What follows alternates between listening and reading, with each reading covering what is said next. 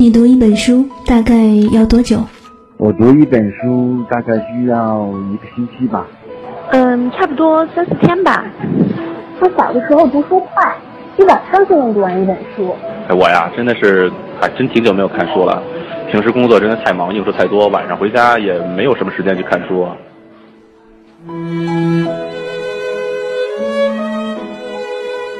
一本书到底要读多久？午夜睡前的床边，拥挤的地铁街头，翻开一本书。每周日晚就在喜马拉雅晚安书房，和你一起睡前听完一本书，享受一段悠然的小时光。本节目由喜马拉雅网与静听有声工作室联合制作播出。静听观点，不止文艺。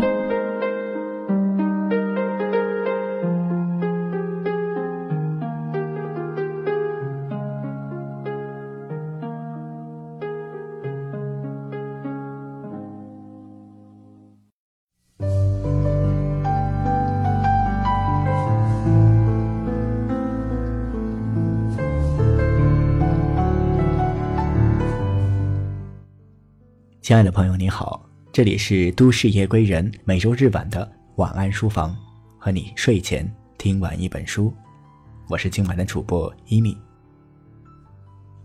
今天跟各位分享的是作者穆清月为美国作家格伦农·道尔·梅尔顿所著的《在爱中重生》所写下的感悟。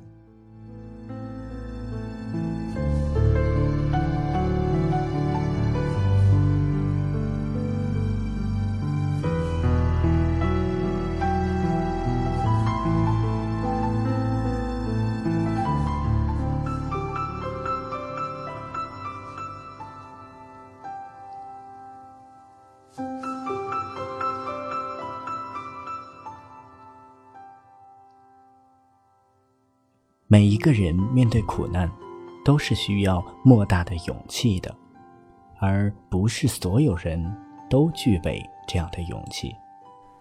有些人选择沉沦在苦楚中，有些人选择逃避，只有少数的人选择的是勇敢的去直视它。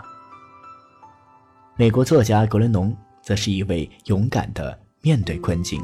不断和内心的恐惧做斗争的战士，很多我们无法想象的事情，他都经历过：酗酒、吸毒、贪食症、有前科，典型的不良少女。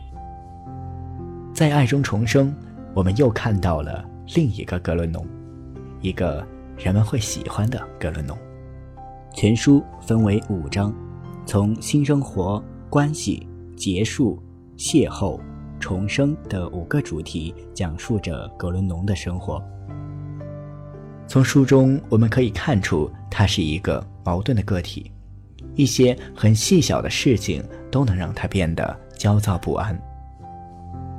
在他二十岁之前，他的人生好像是关在一个狭窄的黑屋子的世界里，他看到的都是攀比、拥有、空虚。他寻找各种方式去填满内心的空洞，最后变成了一个不良少女。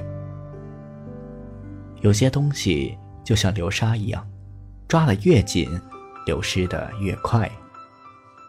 害怕失去的结果就是拼命的改变成了一个不认识的自己。也许曾几何时的我们，也做过类似的事情，用堕落。去填补失去的。当格伦农决定生下蔡斯时，他就下定决心改变这一切，戒掉了喝酒、吸毒等各种坏毛病。这对格伦农来说无疑是一个巨大的挑战。没有了酒，如何填补内心的空洞？如何寄托心中的念想？可是他做到了。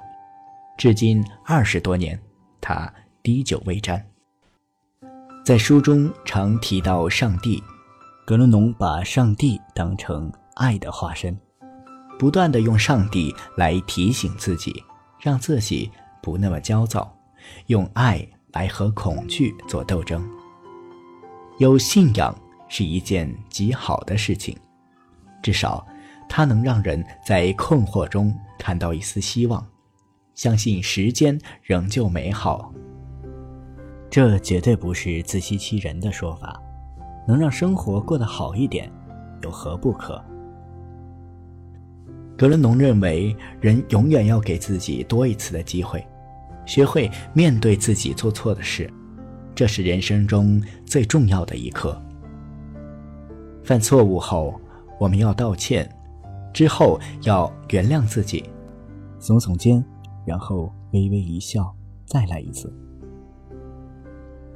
我是非常赞同这种观点的，当然不是说犯错了原谅自己就不去改变，而是说改过之后就不要耿耿于怀了。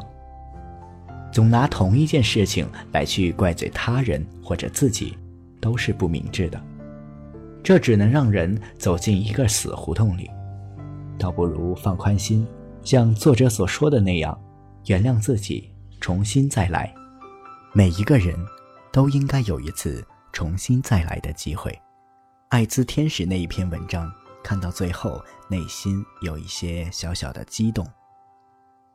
那是一群艾滋病重患者，艾滋病已经进入了晚期，但他们依然参加每一次的全国范围内的艾滋病活动，专门帮助在山前面对苦难的同伴们。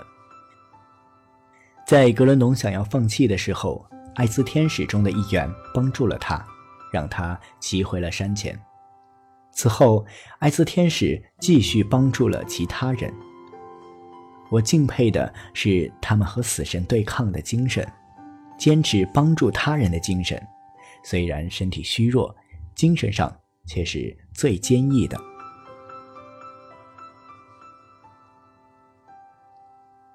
就如书中最后特别收录的一篇文章。在路上坚信梦想的力量中提到的一位有十二个儿孙的女士的观点一致。我并不是赞同作者在生活中的所有观点，也不理解作者的一些行为，但我仍然感谢他让我看到了一个非常勇敢的人，努力的、坦然的去面对所有事情。最真实的人生最能打动人，这就是格伦农。